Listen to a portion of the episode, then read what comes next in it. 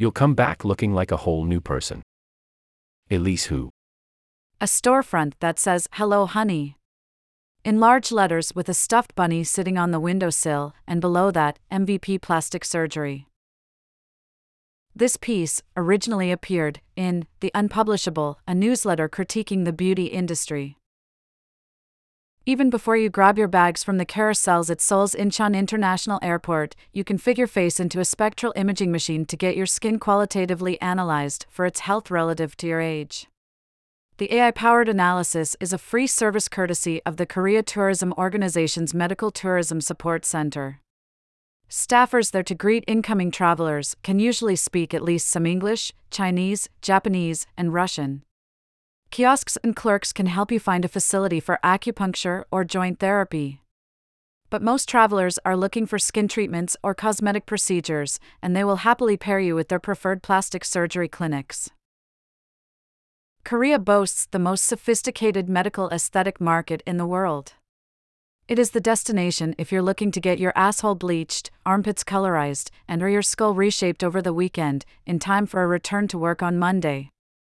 Seoul boasts more cosmetic surgeons per capita than anywhere else on the planet, twice as many surgeons as the US, and 150% more surgeons than Brazil, the distant runner up. Because of its exceptionally high density of doctors, the Gangnam neighborhood has come to be known as Plastic Surgery Street or the Improvement Quarter. The glutted market means that the practitioners there are driven by competition to attempt treatments and techniques yet to be allowed in the States. Advertisement the imperative of upgrading the physical body is woven not just into domestic society but into the country's export industries and global positioning. How did Seoul become the place where influencers flock to load up on laser treatments, injectables, and other therapies before blasting out their experiences to the masses? It's part of a sophisticated national strategy. Following a financial crisis in 1997, the regulatory climate in South Korea made it more lucrative for doctors if they specialized in surgical practices and diagnostic testing versus, for example, family practices. Cosmetic surgery offers both the need to diagnose patients with a problem, as well as the surgical solution to fix it. So, entrepreneurial medical professionals began to apply a scientific glaze to things like 3D imaging to help optimize the face or using big data to aggregate the ideal shapes and ratios for bodies. After all, if there is an ideal that can be proven by science, surgery, or other treatments become easier to sell. The state even supported the logic of bodily change as good citizenship by providing temporary tax breaks that could go toward cosmetic surgery. Today, treatment for male pattern baldness is covered by the country's national health insurance. The professional and personal pressures of their nation's beauty culture came down particularly hard on South Korean women. Their prospective employers or loved ones would ask why they wouldn't fix their eyelids or get a blemish removed when it was medically possible. Supply drove demand. The evolution of jawline surgery in Korea is a notable example. As I detailed in my book, Flawless Lessons in Looks and Culture from the K Beauty Capital, doctors began popularizing jawline surgery, a procedure that was previously only for reconstructive purposes, as a commercialized cosmetic procedure in the early aughts. Also called V line surgery, the procedure is aimed at reshaping the bottom half of the face and involves shaving and occasionally cutting, disassembling, and rearranging both lower and upper jaws, maxilla, and mandible bones to achieve a delicate looking jaw. When you change the size and shape of the jaw, you transform the entire face. Jawline surgery stands out from eyelid surgery or rhinoplasty because it was normalized and popularized in Korea and by Korean doctors. There's some local pride in that. In 2014, a clinic exhibited more than 2,000 jaw fragments in two giant glass vessels, each bone labeled with the name of the patient from whom it was carved. Despite its popularity in Korea for more than a decade, it is still considered foreign by US and European doctors. The medical tourism industry is predicated on problematizing the way we look. The V line jaw is a made up standard where supply first created demand. It came about just about 15 years ago, and now it's accepted as the thing to be, Korean feminism writer James Turnbull told me, illustrating how profit driven industries can make standards stick. Advertisement But in 2007, South Korea found itself in a jam too many doctors, not enough patients. The country is small enough to fit into the space between LA and San Francisco, and the domestic market was saturated with spas, dermatology clinics, and plastic surgery centers.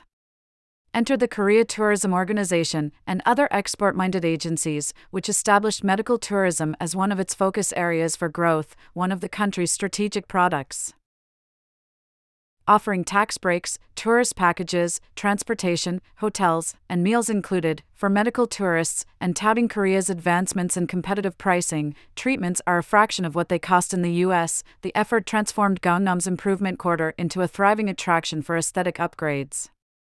In 2009, about 60,000 foreigners visited Korea for medical procedures.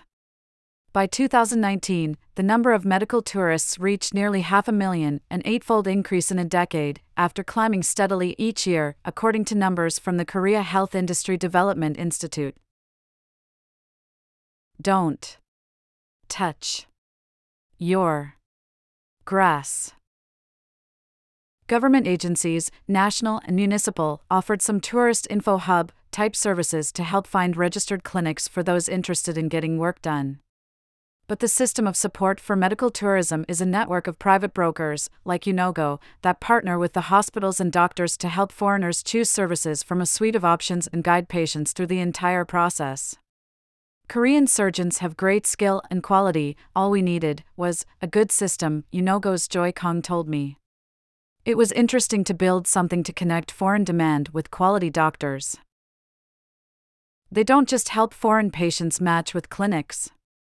The broker agencies offer concierge services like translation, different clinics specialize in different dominant languages, or even staffing a caregiver to be with you throughout the entire medical process, including being the first person you see when you come out from anesthesia. This is usually all paid for by the hospitals, which rely on a constant influx of patients. As the saying goes, if you're not paying for the product, you are the product. Flawless. By Elise Hu. $28.49 from Amazon. $26.97 from bookshop.org. Slate receives a commission when you purchase items using the links on this page. Thank you for your support. Advertisement For many of today's hottest procedures, the ones you probably have seen on TikTok, no recovery time is needed. And hold on to your receipt.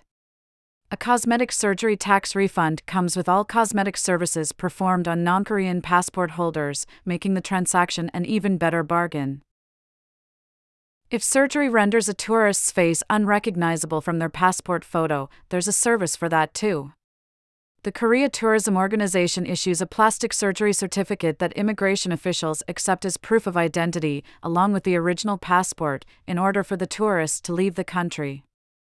For many people, international travel comes with the hope of a transformative experience.